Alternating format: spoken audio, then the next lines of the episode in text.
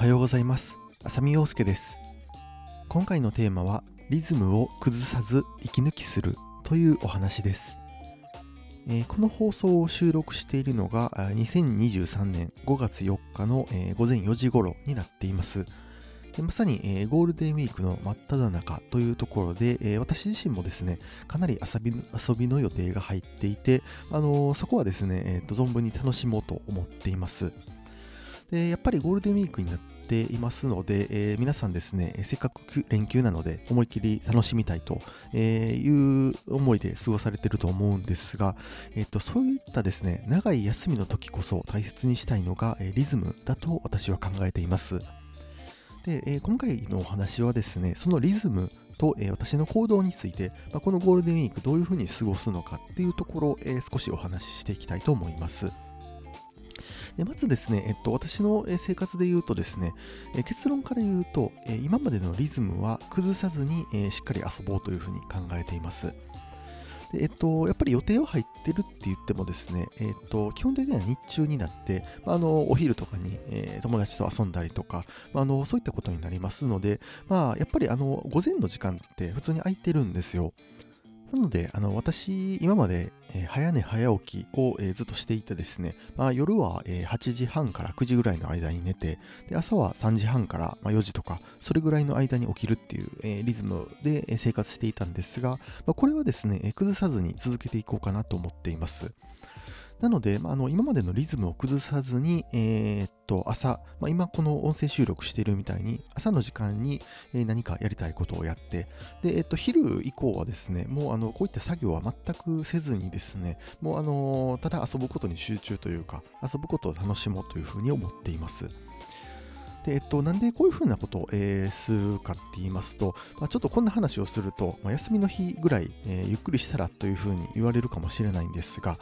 えっと、長い目で見るとですね、やっぱりリズムを崩さない方が、えっと、楽に、楽なんだというふうに考えています。やっぱりですね、あの、一回リズムが崩れてしまうと、それを取り戻すのって結構しんどいんですよ。でえっと、私、昔ちょっと失敗したことがあるのが、まあ、旅行に行ってですね、本当に1泊2日だけの旅行だったんですが、まあ、そこでですね、あの大きくリズムが崩れてというか、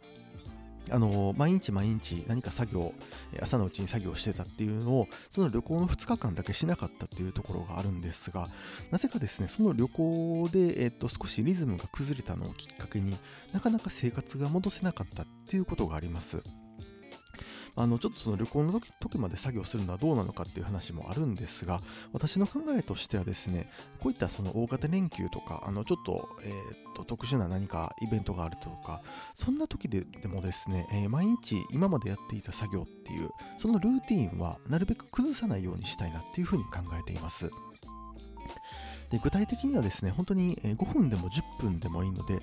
えば私だったら、えー、と毎朝ですね、こういった音声配信したり、あの Kindle 本の作業、執筆とか、デザイン作ったりとか、そんなことを、えー毎朝起きてやってるんですが、その作業は絶対に崩さないようにしたいなというふうに思っています。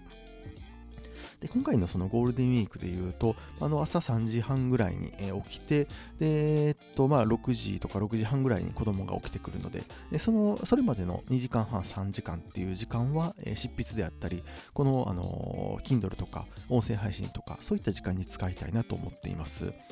で、えっと、いつもだったら、えーそこからカフェに行って、えー朝の出勤前に少し作業するとか、ああとはその電車の移動時間で、えーっとスマホで執筆するとか、そういったことはしてるんですが、まあ、そこのですね、えーっと日中は本当にもう遊ぶだけというか、ゴールデンウィークは特に作業せずに行きたいと思います。で、えっと、こういったですね、時間を取るのがなかなか難しいっていう方でもですね、やっぱりその毎日作業されてた方は、1日本当に5分でも10分でも、えー今までやっていた作業をすることで、まあ、ゴールデンウィークが終わったと。で、その時にですね、えっと、なんかその気が抜けたままにならないというか、まあ、今までの、えーペースを維持したまま、えー自然に、えこれまでの生活に戻れるのかなというふうに思っています。あの今回、えー、とちょっとゴールデンウィークなのでこんな話をしてみたんですが結局何が言いたいかっていうとこの習慣を作るっていうところその習慣を作るのは結構大変なんですがその習慣が崩れてしまうのってあの思ったより一瞬で崩れてしまいます。で、えっと、崩れた習慣を取り戻すには結構エネルギーが必要なので、このゴールデンウィークの間とか、えー、大型連休とか、あの少し旅行に行くとか、そんな時もですね、えっと、崩れたリズムを、えっと、本当に100%、えー、再現する必要はないので、まあ、その今までのリズムの本当に5%でも10%でも、えー、っと続けていく。そうすることで復帰がしやすくなる。まあ、そのリズムを維持するため、維持することを、えー、意識する。そんな行動が、えー、こういった長い連休にこそ必要なんじゃないかなというふうに思っています。もちろん、あの遊びは本当に全力でやってほしいので、